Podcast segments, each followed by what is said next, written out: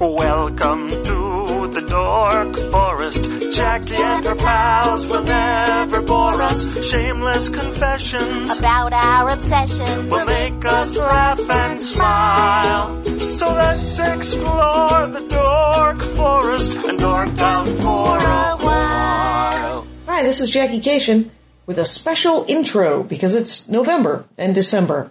You know the websites, jackiekashian.com, dorkforest.com. Patrick Brady, gonna fix this audio. Mike Rickberg just sang those songs, and he's gonna sing again at the end, and Vilmos fixes the websites. There is a golden opportunity to buy all kinds of Christmas, solstice, Kwanzaa, atheist gifts for your friends and loved ones at jackiekashian.com on the merch page. Ranger of the Dork Forest t-shirt, the Dork Forest Brett Chambers design t-shirt, and CDs. It is never going to be Bread, my last CD, which was top 10 comedy albums of the year on Amazon. And the one before that, which is Circus People, which has an embedded video in the hard copy of the CD, and you can get those signed. That is the present intro part of it. There's also a donation button. In November and December, I ask that you not donate to the Dork Forest. Instead, you donate to a food bank where you live. Help somebody. What the heck? It's the holidays, right? You love the holidays, but there's been a hurricane, there's all kinds of trouble, and there's plenty of people in the world who need help. So November and December, take the money that you might donate to the Dork Forest and donate it to a local charity of your choice. In January, uh, pony up. Everybody should donate, I don't know, a hundred bucks a year. What the heck? And then you can still, of course, buy gifts if you want to buy gifts. Thank you so much for listening to the Dork Forest, and it is about to begin. Anyway, sitting in my living room, uh, I've I've been a fan, been a fan since the G4 days, man. And uh, welcome to the program, Guy Branum. Hello, Jackie. I'm a fan too. Also, I really like the Dork Forest t-shirt. It's You like pretty awesome. The new one? yes. All right, well, you get a free shirt for doing the show. Oh, it's awesome. It won't fit me, but I'll still have it. Uh, well, you're lucky because uh, the two, uh, the brown and the green uh, Dork Forest T-shirts, Yes. I actually happen to have in stock a couple of three X's. oh, sweet. So uh, maybe a three, and they're American made. Hello. Um, uh, yes, the ridiculousness of getting a t-shirt that I can actually wear will be very exciting. Particularly, it's a great t-shirt. That's It's a nice work. Brett Chambers, that's fan art from Brett Chambers from Portland, Oregon. And uh, that, of course, uh, that is a, a, a Rebel Alliance, Uh-huh. Right? The Rebel Alliance symbol. There's a D12 up high. Uh-huh. He did, that font is beautiful. I don't know where he got that. What language is that? That is Elvish. And, uh, it is from the I end sh- of I should have been able to recognize Uh, it. get this, uh, Brett Chambers outdorked me, and I read The Lord of the Rings every year. So that is uh, from uh, that, that's when Aragorn finds the white tree at the end of The Lord of the Rings, and he says, "I have found it," and then he says that in Elvish, which I cannot pronounce. Um, I once won twenty dollars from somebody when um, Fellowship of the Ring came out by translating five words from Elvish into English. What? What five words? Uh, Angmar, um, Angmar, as in the king of the witch king. uh, of which king of Angmar? Yes, Yeah. It means Iron Fortress. Ooh, nice. Um, and what else was there? Uh, Andúril, but I don't remember what that means. Oh, and Duril as Flame of the West. it means it's uh, that's Aragorn's sword, and it's the Flame of the West. Anyway, Oh, uh, also, um, the, like, the boy I lost my virginity to, I can always determine, I can always figure out within five minutes what his password is because it will always be in Quenya. In Quenya. What? How do you spell that? Well, no, no, no, in Quenya, Oh, Elvish. oh, it'll Yes. be in Quenya. Yes. Oh, that's hilarious. Good for him. Good for him. I'm sure he was a very gentle and loving man. He was adorable. Was he adorable? He was a Minnesotan. Was he? Did you? Did you grow up in Minnesota? Where did you? No, I'm from Northern California, but I went to law school in Minnesota, and I also came Do you out have there. a law degree? I have a law degree. Do you, were you at the bar? Um, like I was never really a lawyer. Like Nice my, work. my own, It's like it, my father always said, oh, "You'll need a law degree because you know you get. It's like having a nice suit. It's something to fall back on. You know." It's true. It's perfectly useless. I wasted three years of my life and a lot of time. Um, Was it free as but well? uh, it was free. um, well, uh, well, no. The, the like the one good thing I did was I went to uh, the school that gave me a scholarship, uh, which is why I spent three years in Minnesota. oh, Um, so I, I got away for free. oh, you did go for free, Yes. literally. Okay. Yeah. All right. Well, that's awesome. Uh, so you grew up in California. in like rural Northern California on an almond farm. Um, I don't know. See, people forget how a how big California is, Yes. and the fact is, you could realize if you went on Soaring California, uh, because and and that's and where when you say Northern California, do you genuinely mean, or do you mean the Bay Area? No, I mean further north. People always think when I say Northern California that I mean like the nice parts, like the Bay Area, or like Yeah. and like immediately north of the Bay Area, you have like wine country and things that are pretty. Yeah. Uh, but I'm talking about what I five does. Just keeps going. Eventually, Crescent City is the northernmost city in California, and I did a set there.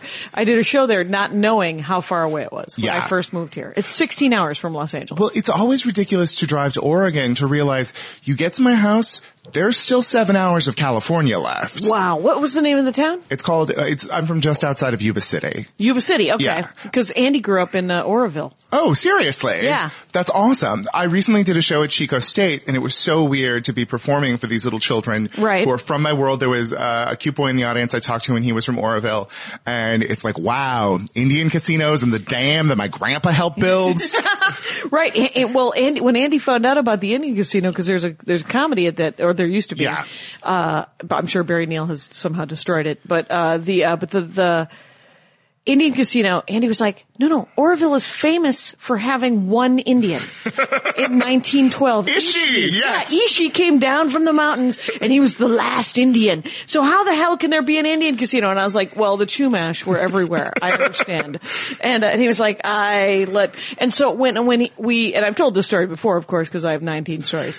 And with the, uh, so we went to Oroville for me to do stand-up comedy because his moms don't live there anymore. They live in Lindsay, Yeah. which is where the olives are from. Uh-huh. And, uh, but the, uh, um, so we go to, um, we go to Oroville and I was like, give me the tour of Oroville. And he's like, yeah, you see that car with the up on blocks? There's a tour of Oroville. And I said, no, you have to give me the Norman Rockwell tour of Oroville. I can do my own meth lab tour of any damn city in the country.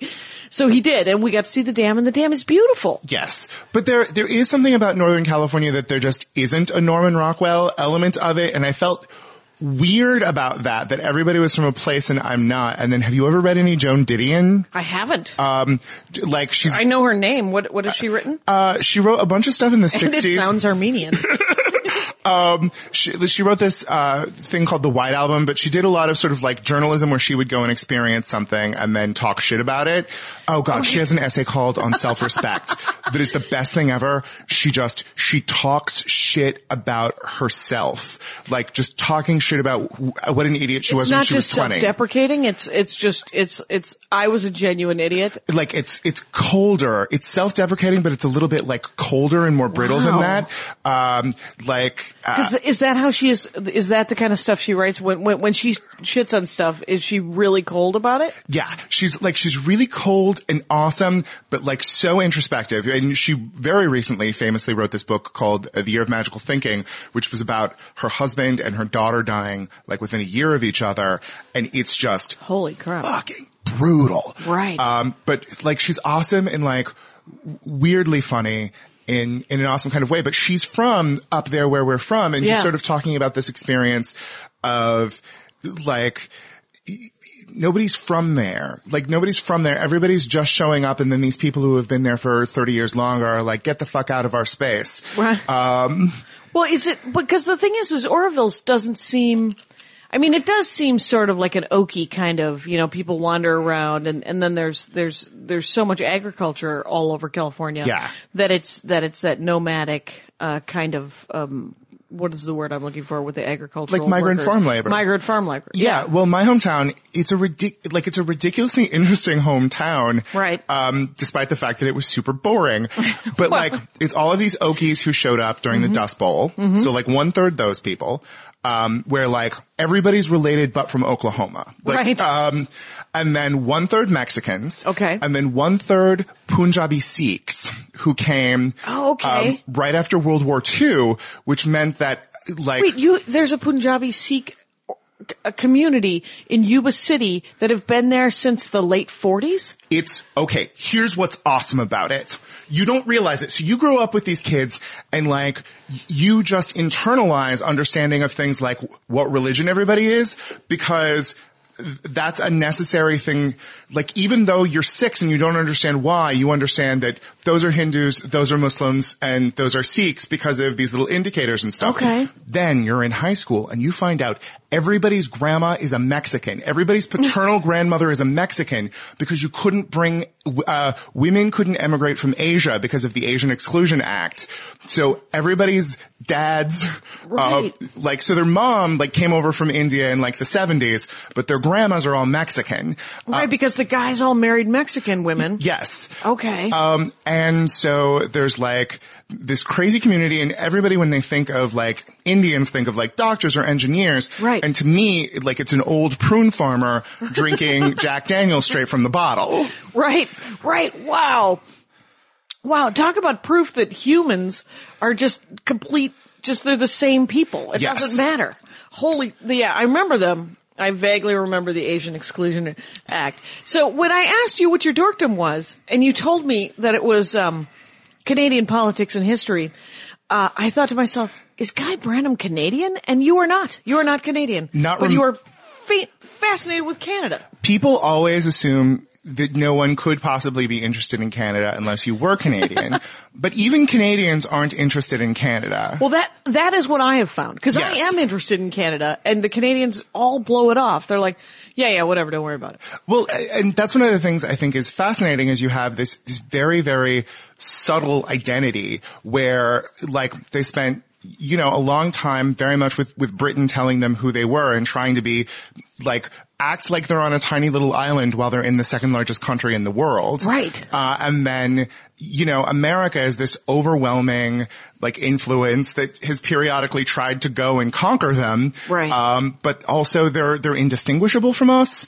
Um, and. Right, it's a weird blur, and there's only what 25, 30 million people up Right. there, right? And it's the size of the United States. Uh, it's like it's bigger than the United States, and also like it's it's got a huge economy. Like their economy is just about taking their natural resources, extracting them, and selling them to other people. But it's huge. There was um, a thing in the so I, one What of are the the major industries of Canada? Is it logging and, yeah, and I mean, natural gas? It's and, the fact that they have a shitload of oil. Right now, they're doing very, very well. The Canadian dollar is worth a little bit more than the American dollar. I think it's ninety one cents because I'm going. I'm doing Toronto in January. I'm very jealous.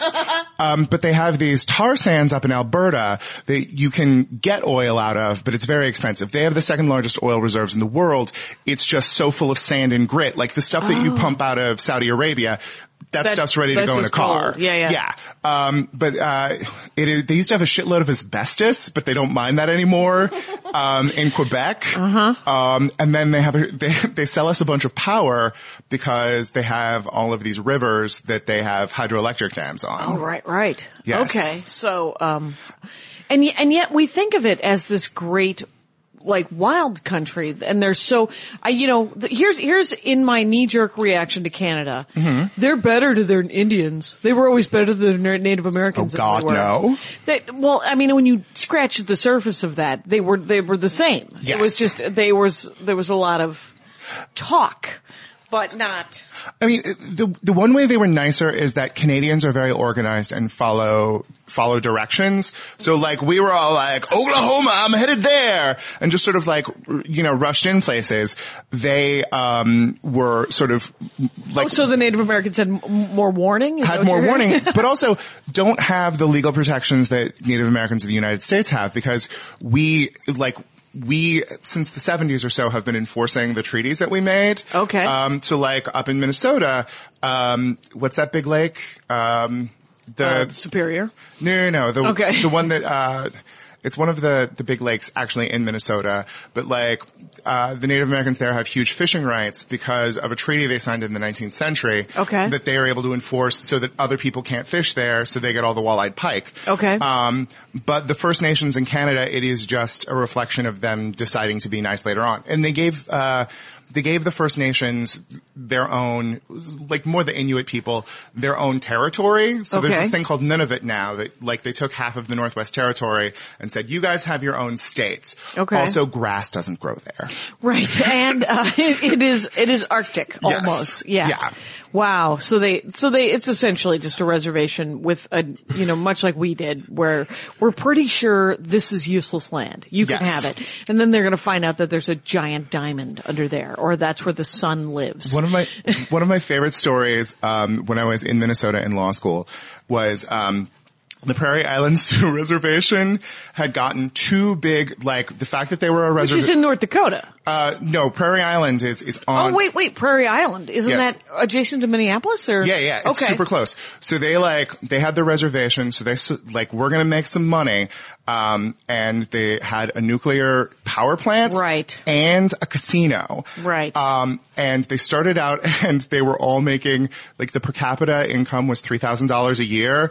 After those two, they raised their per capita income to $6,000 a year and were storing spent fuel rods 300 yards from their daycare. Oh my God. It was hilarious. in a in a not great uh yeah well th- i know that um you know here's what i know about wisconsin and the indian casinos is that um because i'm from wisconsin originally Yeah. and all of the the indian casinos in northern wisconsin started buying land and i know that because i did stand up in minnesota and wisconsin Right. and comics would talk about how you know, we stole the land from them, but now they were buying it back with the money from our elderly. Uh, and, uh, and so they would buy all this land in northern Wisconsin and add it to the reservation. And once you add it to the reservation, it's part of, it's no longer taxable. Yeah. And, um, well, the state of Wisconsin, full of some of the most charming people today. Anyway, but uh, the state of Wisconsin said, and this is probably 15 years ago, said, well, we're going to go to the federal government and just have the Department uh, of the Interior give the land that you bought uh, back to us, Oh. unless you are willing to pay uh, county taxes and state taxes. And they said. One moment, please. And then they did a little huddle. They might call it a powwow Yeah. uh, jackassery anyway, but they, uh, they, uh, they, they, they gathered and they were like, here's what we'll do. We'll make, we, we're willing to donate to the county and to the state for the upkeep of all the roads, all of the electricity and all of the plumbing. So we'll do sewage. We'll just take care of it, and then we'll just keep buying land, and uh, and and it'll all work out. It'll all work out. Don't worry about it. You don't have to get the federal government involved. So that's, I mean, to my knowledge, that's where they've left it. That's savvy work. Yeah, that that's that's really That's good legal work. Um, in the, one of the cool things about going to the University of Minnesota is that they had a really good um, Native American law program. Well, Minneapolis, the largest uh, urban Native American population in the country. Uh, Jackie, my Yes. apartment was directly in between the Minneapolis Indian Center and the closest liquor store. Hello, Franklin. you lived on Franklin. I lived on Franklin.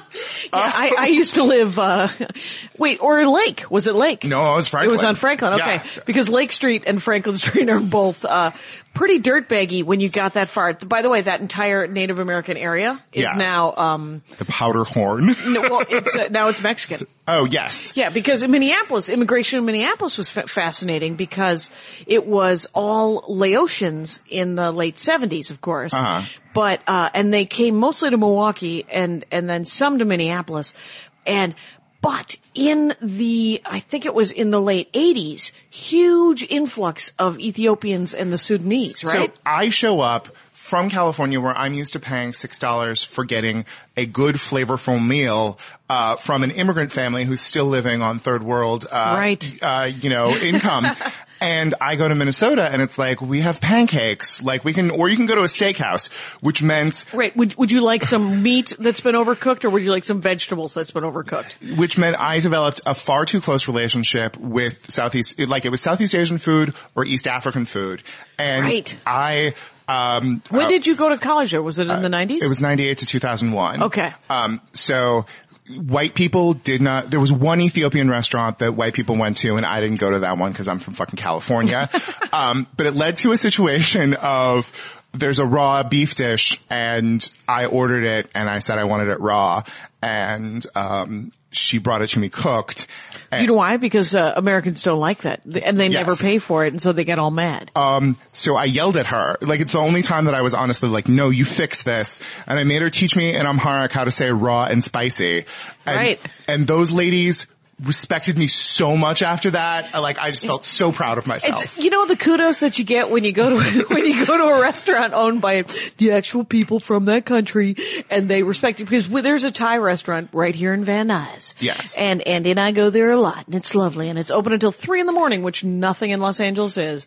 And it's and it, you know how there's in Los Angeles there's a lot of really bad shitty Thai Yeah. food. Yeah. It's very greasy and disgusting. Right. So when I first moved here, I ate a lot of Thai food because everybody was like, "We're going out for Thai." Yeah. And uh, and I began to hate Thai food, and then we found this place, Krua Thai. It's on Sherman Way over by Fulton. Uh-huh. Very nice. Now, um, we go there one day with Michael Everson, who was just on the Dork Forest not long ago talking about fonts. Uh-huh. And, uh 'cause cause he did a font for the Inuit. Oh. Yeah, he, he made it possible for Inuit people to text each other in Inuit.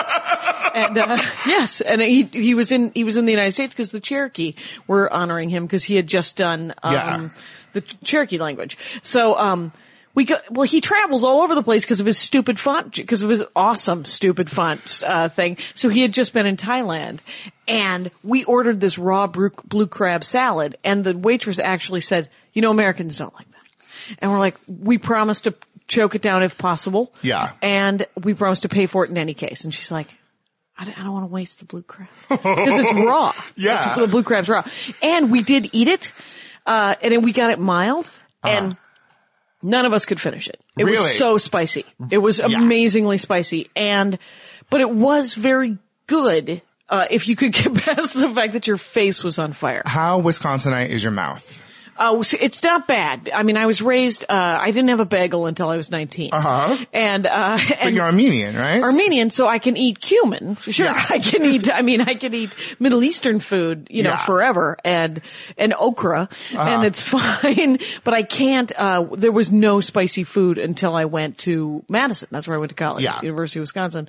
And I remember the first like, there's a Tibetan Himalayan restaurant on State Street Yeah. that is really really good. I just had I had lunch eight nine months ago with John Kovalic there, and um it is super spicy and really I found it interesting. My parents do not. Yeah. Uh they do they are they were never interested.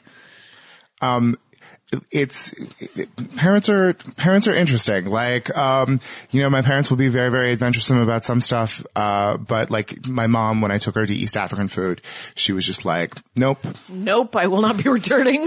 Yes. There's an African re- uh, restaurant over uh, right past Sepulveda on uh, and it's East African and I forget what country. Yeah.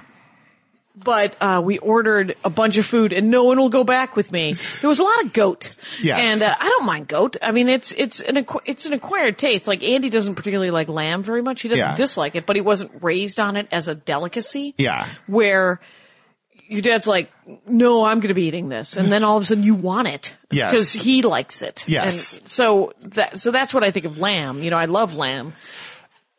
There was something very cool about being in Minnesota and like there are these super uh, like it started me on this thing of if there's a supermarket nearby for some ethnic group that I do not belong to, I'll go in there and I'll learn. Just because there were things like getting an avocado in Minnesota isn't really an option, but It is not an easy thing.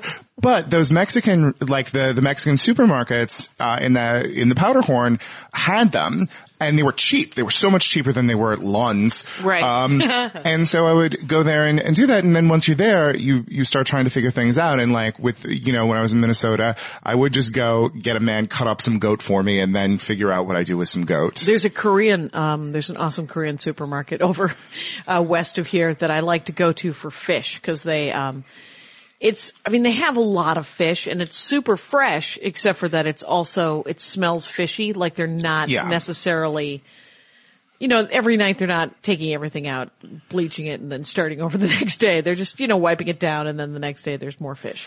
Korean markets always have that smell of, we've been setting our meat out to marinate. right, and, right. uh, And we invented kimchi. Leave us alone, Yes. you know? Uh, my mom, when I, like, when I went to the Ethiopian place for the first time, I was like, there, I was like 22 years old and my mom worked in a cafeteria. And so I was like, Hey, is it all right for me to eat this raw beef? And she was like, they know what they're doing. Oh, good for her. Yes, I like her response. She has so much respect for old ethnic ladies and the Oh, notion that like Yeah, yeah. they know what they're doing. Right, right. This that they got old on purpose. I mean, Yes.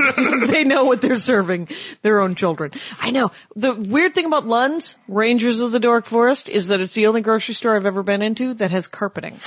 No, you're talking about Byerly's. Oh, is it Byerly's? Yes, but the, there, there was because Lund's was the Lund's Yeah, yeah. was the fancy supermarket that was in Minneapolis, but then Byerly's is this crazy fancier supermarket In like a diner. In a diner, Yeah, yeah. It's ridiculous. Yes, yes, it is ridiculous. It has carpeting and there's food. What are you doing? There's chandeliers. It's amazing. There's the lighting is ridiculous. It's very romantic. And they also have these ridiculous setups because it's so cold and you're a rich lawyer's wife so that you don't have to carry your stuff out to your car in the cold. Oh, you, right. You just like pull up and there's a weird conveyor belt that has your, your Right, right. stuff They, on it. they- yeah, they they send stuff out, and then and sometimes there's a kid that'll go out with you like it's 1952. oh, and, there was one and of- you can't tip them. Like I've tried to, t- I tried to tip the kid because I don't, I, I live in a world where nobody does things. California. Right, and people should be tipped if Yes. they're doing something extra. And the kid was like, "I actually will get fired if I take that." Uh, learning that teenagers are the Mexicans of the Midwest was the most like mind blowing thing to me when I. Oh yeah, yeah. That's why pe- people in the Midwest have children. So that they can, you can make someone cut your lawn, so that you can make someone shovel your. I remember when uh, my dad came back into our lives uh, when I was uh, seven, because uh, my parents had separated and my Yeah. mom died, and and then so my dad comes back into our lives, and we have my oldest brother was seventeen, and so he was gone. But I have three. So then I have three older brothers and my older sister, and myself, and winter comes. Uh, And all of a sudden, we are all handed shovels because now we live in a house. We don't live in an apartment stacked Yeah. like cordwood, like crazies. Uh, we live in a house, and sh- and my stepmother's like, "No, no, your father will have a heart attack if he has to shovel this, this driveway." and I look back at it. I think he was thirty five. Yeah. Uh, no, he's not. He's not going to get a heart attack. And pay someone twenty bucks. It was a really long driveway. Yeah. So. Yeah, that's a great story. That's how it ends, though. That's that's all right. So, talk to me about Canadian his, history. Well, I mean, I think that's one of the very, like one of the very real things about Canada is you might die. Like everywhere around you, there's a constant, you might die. Um, and like I, I fell in love with Canada just as a concept. Two things. First of all, like growing up with the World Book Encyclopedia, you've got these articles like about all of the states and I loved going into just like a whole of just like reading an article. Right. I liked the M encyclopedia because it had the mythology article in it. Okay. But it also, that led me to Massachusetts and Michigan and then Manitoba. And I'm like, Okay. what the fuck is Manitoba? and it's set up just like a state, because they sold the World Book Encyclopedias to both the United States and Canada. Why not? They all speak English. Um, Right. but they have stuff about a state in the same way. And then you realize they have stuff about the prime ministers, like the same kind of articles as you have for a president. The presidents, yeah. But it's kind of ridiculous because some of these prime ministers only served for like nine months or something like that. It's not like a president. because it's a parliamentary appointee kind of situation. Yes. So, I mean, it just leads to the weird way that Canada is always trying to work along systems that work for either Britain or the United States, but don't work for them. And frequently, like, try to combine the two of them in a way that's just ridiculous. Like, Um, okay. they have a federal parliamentary system, which is fucked up. So in a parliamentary system, all power is in the parliament. Whoever has the most seats in the parliament is in control of everything. There isn't separation of powers. Here, we have separation of powers. We have 50 states. Each, each of those states is sovereign. They can run their own shit. Canada confederates in 1867, a couple of years after our Civil War. So they're like, we don't want their problems. So they set up a system where it's totally centralized. it's very centralized, but all of their, they, they do have parliaments for each of their provinces who have this unitary system, but they have a very limited number of powers. So, it leads to this fucked up situation of having weird third parties exist in e- like I uh, right now the Greens and the Libertarians essentially the Green Party and the and the DFL uh, not Democrat Farm Labor uh, no it's the um the New Democrats control uh, control uh, British Columbia. Forever, you had uh, Quebec voting for you know give sending only Quebec separatists to the Parliament. So you had like all of these crazy different parties competing and in a parliamentary system that still whoever gets the most votes wins. But you've got like five viable parties, which means you have parties that are getting like 20, 30% of the vote, but not getting anybody elected, which means in 1988, their Republican Party stopped existing. Like, um, okay, so their conservative party Yeah. is running the country. 1984, Brian Mulroney, he's running the party. Right. Um, he sort of like fucks up. People don't like him. Um, and then they have an election and his party does all right, but smaller parties also do okay, which means only two conservatives get elected and everyone else is a liberal. You think that's crazy. One of their parties just stopped existing. And it's sort of, they're- Oh, wait, wait. See, this is this is where the whole Canadian thing falls apart for me because I'm like, whoever ha- controls the parliament appoints the prime minister, right? Yes. So if there's only two conservatives who are sent from each of the provinces to the main thing, how can how can Brian Mulroney still be he's, prime minister? he's not prime minister anymore. Like, in 1988 because It- it- he yeah. fucked up and they knock him out. So then the majority, like the the Greens are the majority, but there's only 27 percent. Are they then in charge of everything? They're in charge of everything. It was the, it was the, so the Liberal Party, they're just in charge of everything because there was a weird sort of like Ross Perot like reform movement that happened Right. in Alberta. Alberta is their so it, Texas. it, it splintered so, so into so many parties that the winner was some sort of 12 percent party. Exactly. Exactly. Um, Weird. Yes. So that, so that, uh, the, so the majority party was the Liberals and then the second biggest party were, uh, the, the Bloc Québécois who don't want to be in Canada. Right. Um, so you think that's crazy until the election that happened like two years ago, the same thing happened in reverse, like crazy, Oh, right, right. crazy splinter leftist party that started off as this weird, like separatist, um, prairie pro- uh, party suddenly does crazy well in Quebec. Um, and then the liberals disappear and the conservatives without a majority backing from the country are running the country. So it's a so like it's the world's stupidest political system because charisma doesn't matter in the same way like Right. um because Canadians feel like they shouldn't matter all right the the big story i need to tell you is Right. the big story i need to tell you is the great canadian flag debate okay, so Okay. it is 1963 uh the liberal party of canada um, has said, like starting in the early part of the 20th century, the Liberal Party of Canada realized what you always want is a guy whose mom is Irish, but dad is French to run for, for prime minister. That way he can connect with the English speakers, he can connect with the French speakers. They did a It- study It's all good. No, no, no. They just, like, they happened upon it with, um, this guy, I guess Louis Saint Laurent was the first, or no, no, no. It would have been, um, uh, no, that, that first, uh, Sir Louis something. Anyway, with like their first French I'll put it in the notes. their first French speaking prime minister, like they they really got it. Louis Saint Laurent was the first one who was half Irish. Point is, French people can be charismatic. French people can be exciting, but like all of their English politicians were just English speakers were just very, very responsible and very much like, what does London say we should do? Like, we should be responsible to that. Let's not be noteworthy in any way.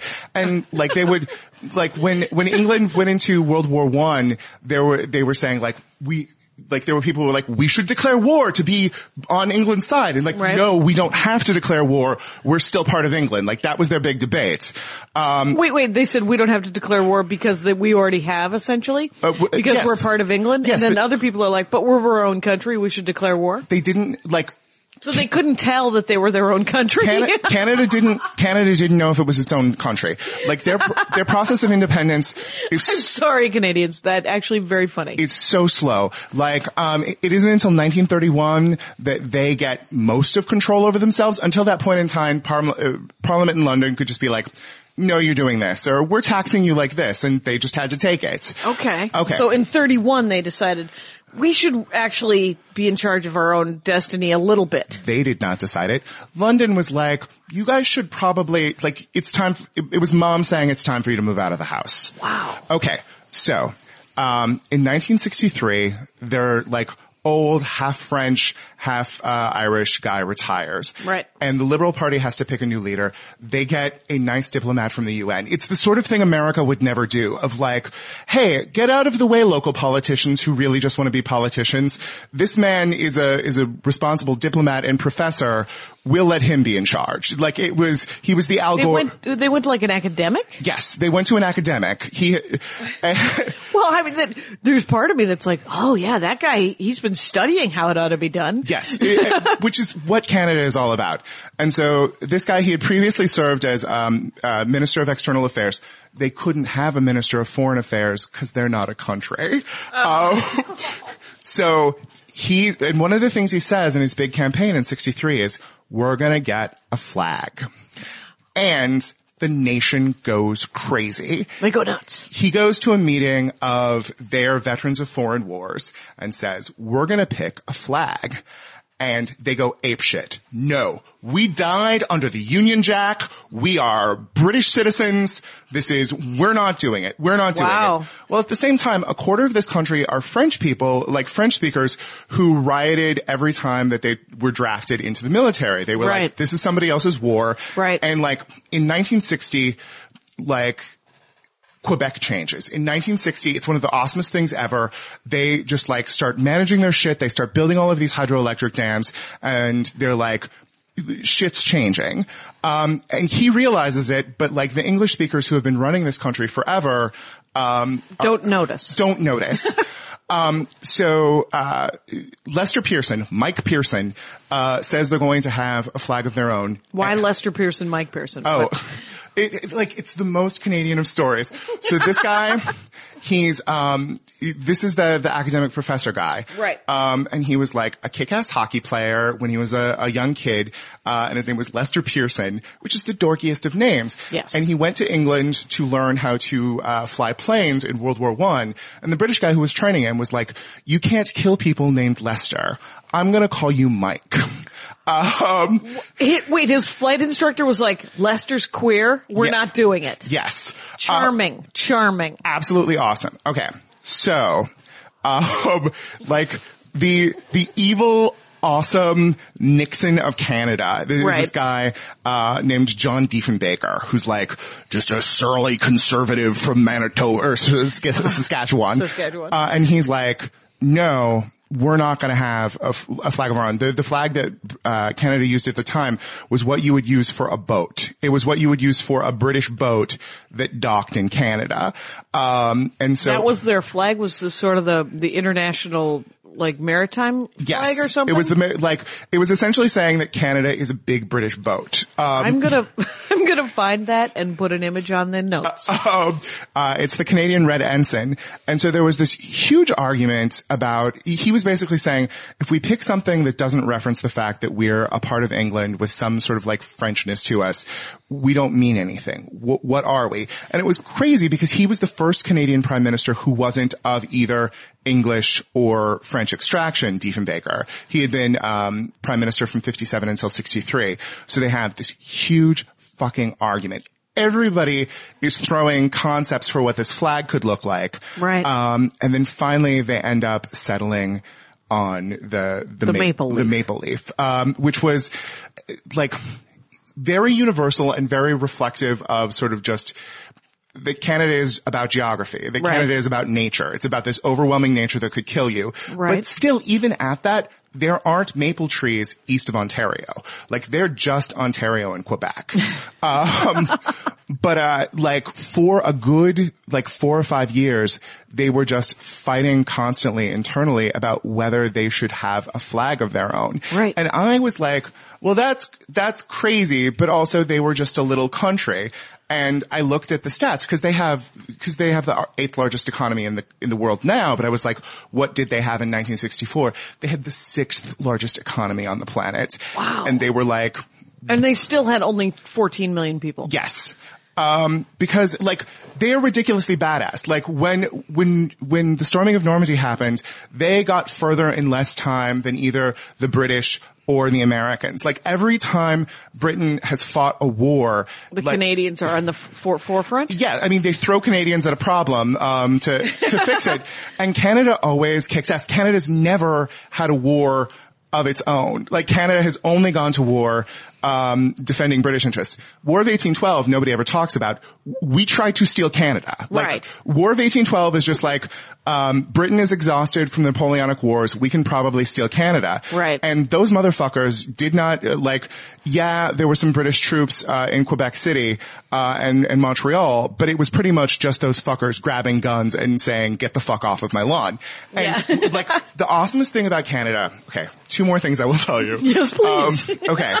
It's the best. First of all, you never think about where those English speaking Canadians came from, the first ones, because like I was like, well, how come when we rebelled, why didn't they rebel? Like, why didn't they? And the answer, yeah.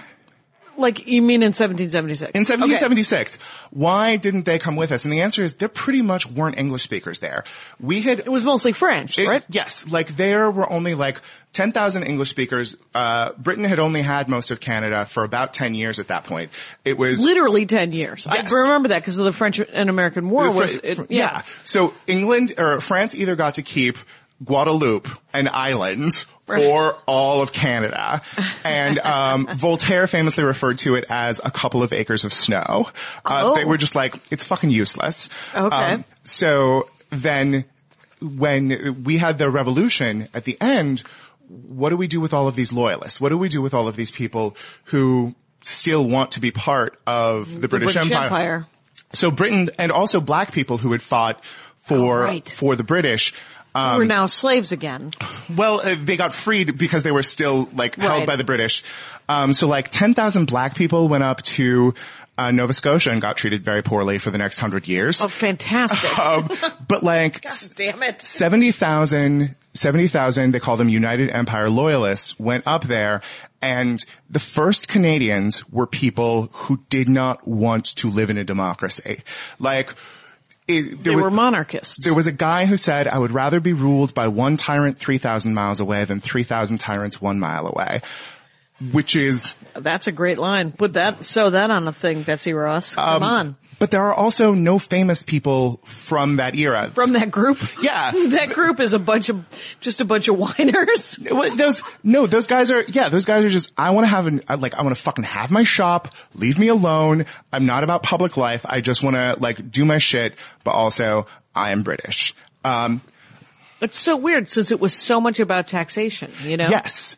Um but it was also a- Because you would think all these, all, all these, because they were probably small business owners, Mm-hmm. which is a classic. I'm a lapsed billionaire. you know, it's just like, you know, um, yeah, you can tax me, but I, because you know, Americans are all about everyone's a lapsed billionaire, right? Uh-huh. Everybody thinks that, well, that's why, that's why we need to protect the rich is because I'm one day going to be rich. Yes. Those 70,000 Canadians are like, I'm never going to be rich. I'm going to need there to be a waterway and a road and that's fine. they're you can the, tax they're the most sensible fucking people on the planet.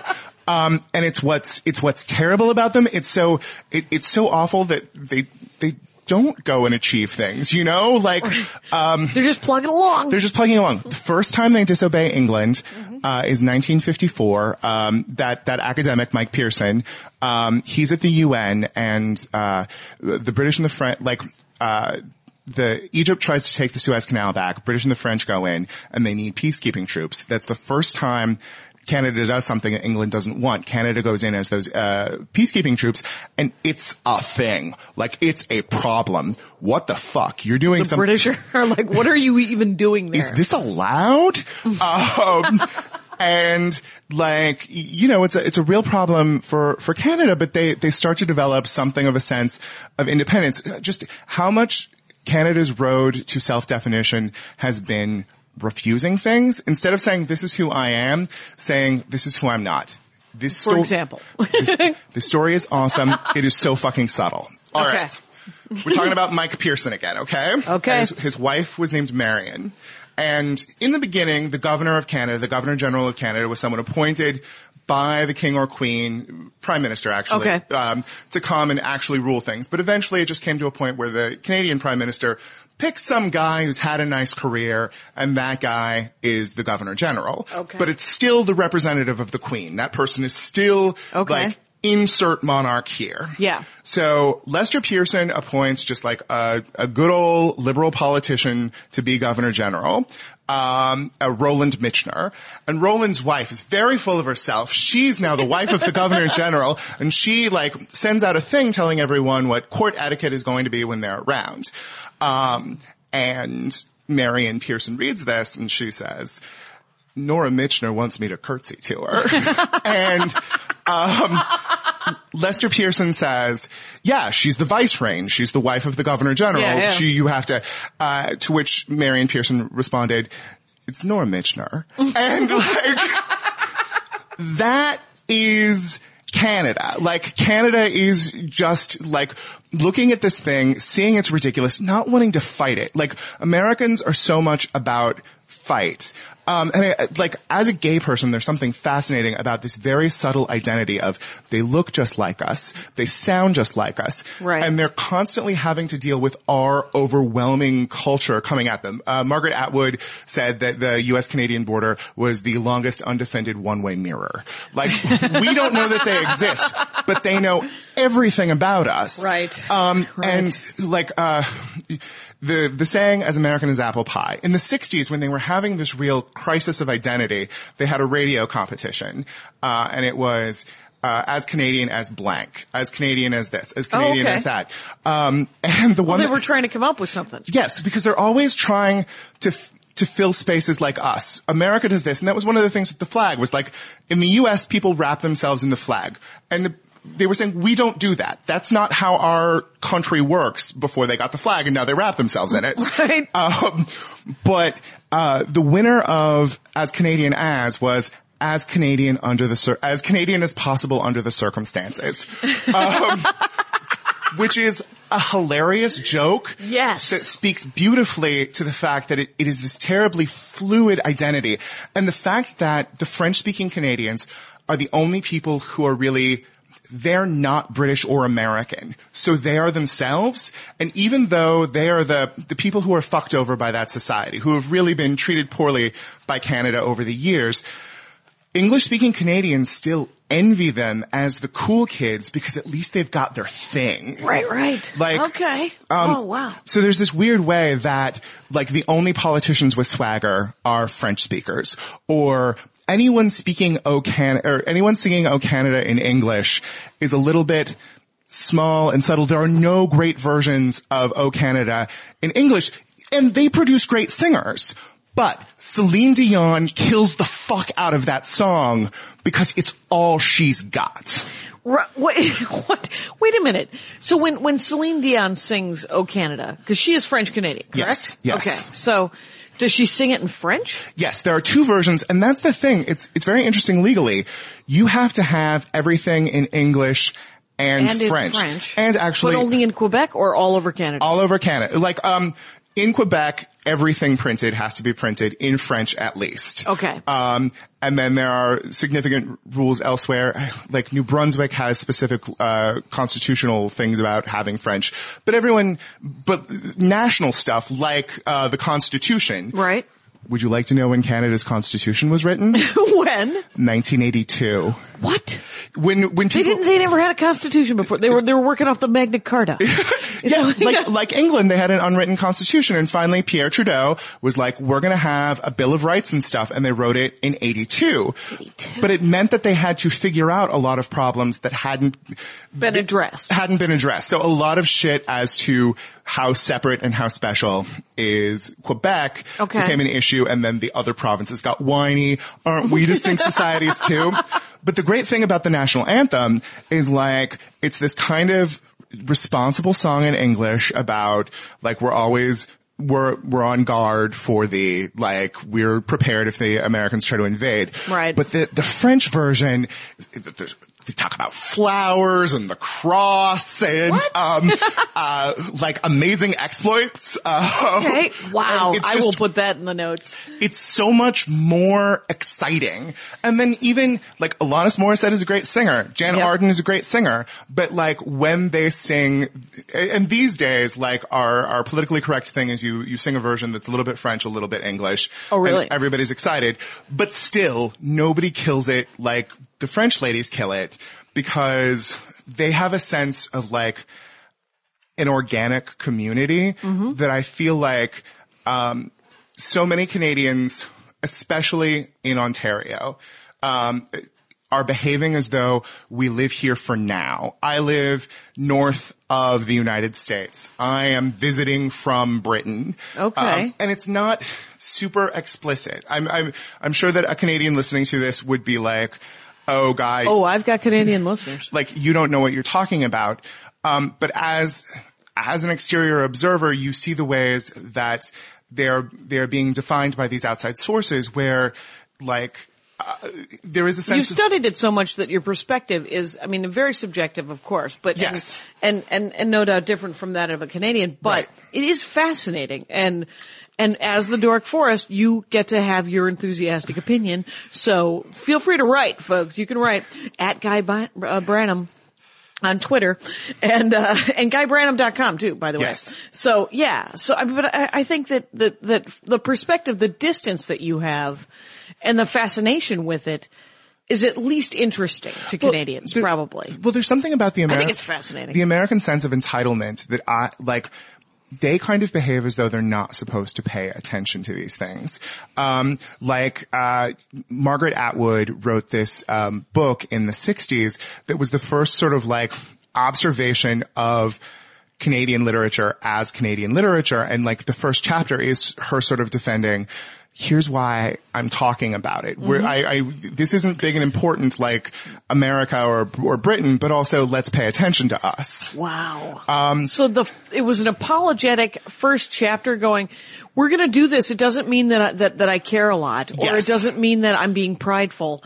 I'm just saying that this is a, a thing that exists, and we should talk about it. Like Canada is so, defensive. Canada is so scared of being proud. Canada is so defensive. Like it is, they call it the garrison mentality. It is everybody feeling like some shit's about to happen and Yeah. I'm, I'm preparing for it, which as a Jew, I think has a, a great appeal. Even, but like, and also I, I think it's one of the reasons they produce so many good comedians is because um, they are fully aware of our culture, but have a distance from it. Right. In the same, so their perspective is Yes, in the, in the same way that African Americans and Jews have this sort of like, I am completely, uh, like, I am completely literate in how America works, but also I have this other culture that I am attached to that gives me a bit of distance. But like, and there's a separation. yes, There's there's a you're like I am completely and entirely an American, but I there's part of America that doesn't accept me. yes. Yeah.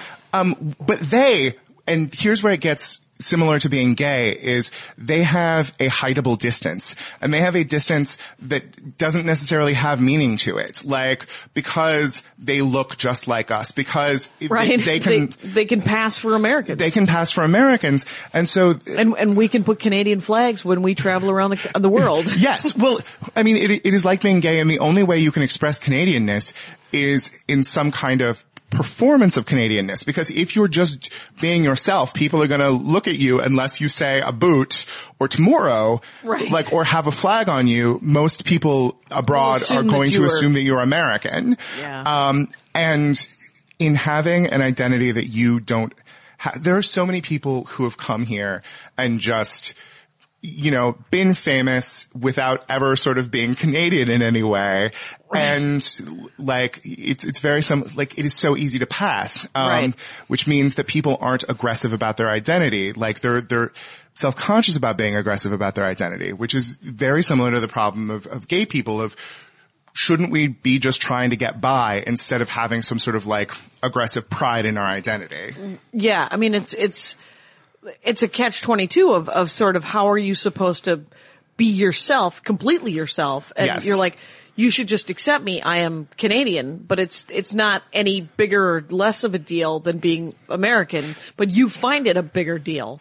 Yes, be, because they the speculation from the outside gets really, you know, because the thing, it's like, it's like, um,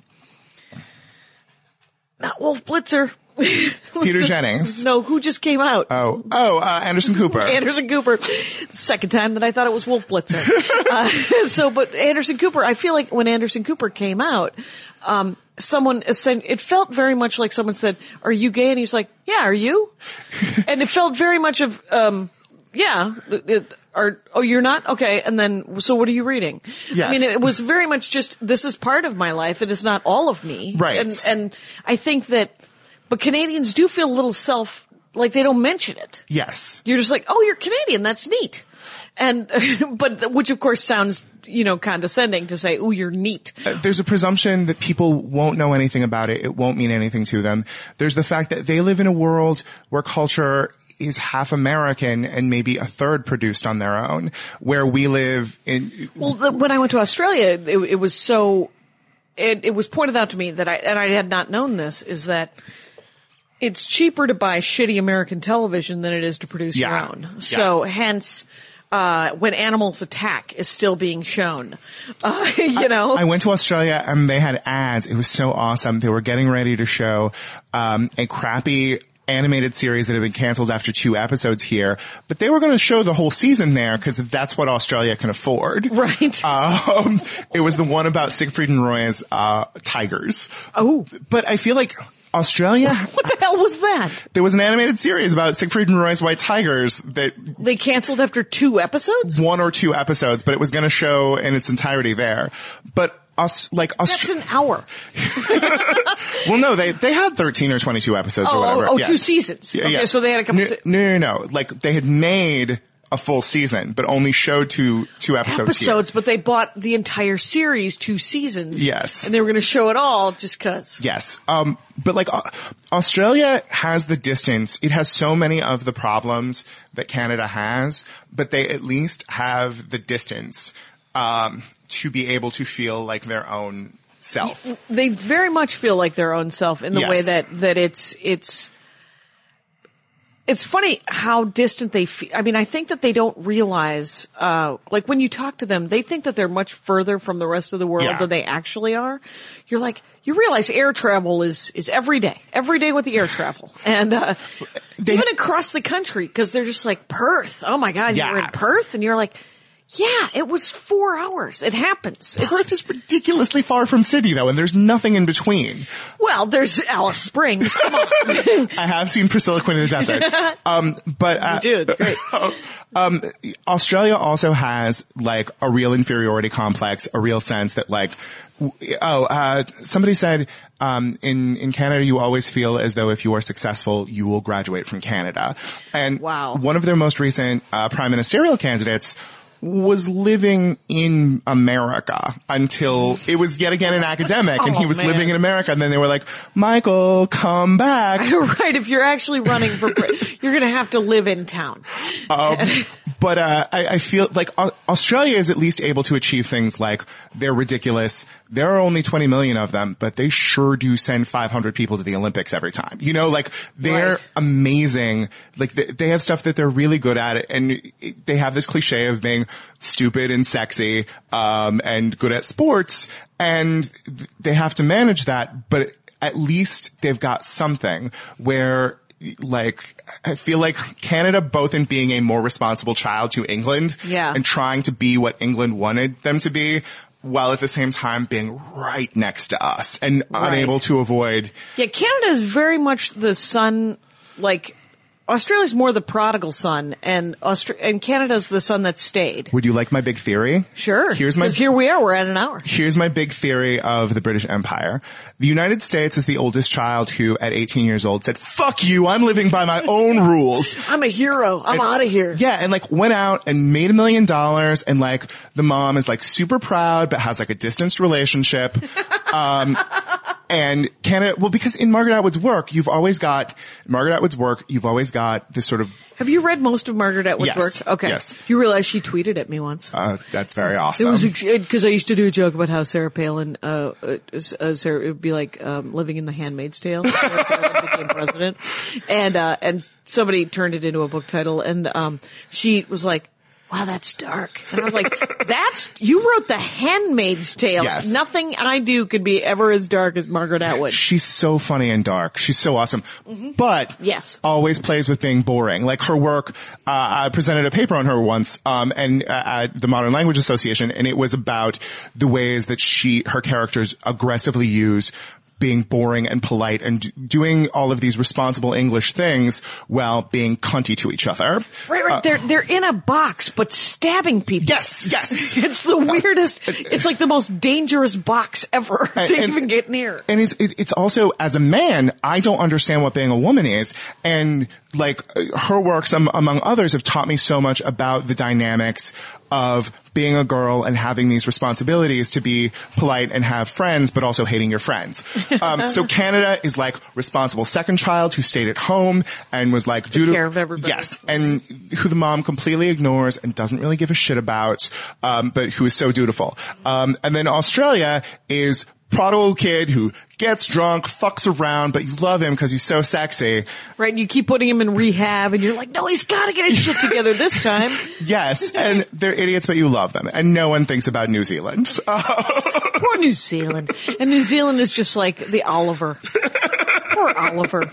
And uh, but have you ever been to New Zealand? no, I haven't. It I would seems love to go. beautiful. Have you been to Canada? I have been to Canada. Have you done Have you done some extensive traveling in Canada or no? No, I want so bad to either uh, take the Canadian Railroad across, Okay. um, or uh, drive across. They have like a highway system. Like they have one main highway across the southern part of the country. Right. Um, I've mostly just been to Montreal, which is awesome. Yep. Um, but I, I want to go more. Right, right. Montreal is is beautiful and lovely, and there's they're doing good work with pastries. Yes. Uh, but I'm really I'm looking forward to going to Toronto in January, and um, Are you doing I- a Yuk Yuk's? I am not doing a Yuk Yuk's. Thank you, God. I'm doing a I'm doing a bunch of shows with a guy named Ian Atlas.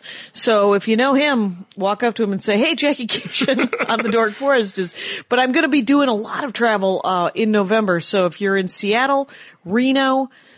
Uh, or Tucson, Phoenix and Tucson. I'm also doing that, and that's all of November. So look at JackieKashian.com and, uh, and come and see some comedy if you want to. So Guy Branum, uh, GuyBranum.com. Yes. Is your website and people can come and see you do stand-up comedy a lot in Los Angeles, right? Yes. Okay. And then at Guy Branum is your Twitter. And then you have a web series on YouTube, right? Yes, called The Factuary. One of the episodes is about Canadian independence. And also one thing I forgot to mention is Yes. watch Partners on CBS because I'm going to be on it. I'm supposed to be recurring, but it has to continue to exist if that's going to happen. Right. CBS, uh, t- uh, uh, hour-long drama, Uh, no, no, no. It's a half hour sitcom. half-hour sitcom. Uh, guess who doesn't have a television? I have a giant television that I never turn on behind you. Uh, I uh, watched The Avengers four times. Okay. So, um, Guy Branum, this was super fun. Thank you very much. Thanks so much for being on the show. Thanks for tuning in, Americans and Canadians. Take care of yourselves out there and each other. Good night. My hat, my hat, my hat.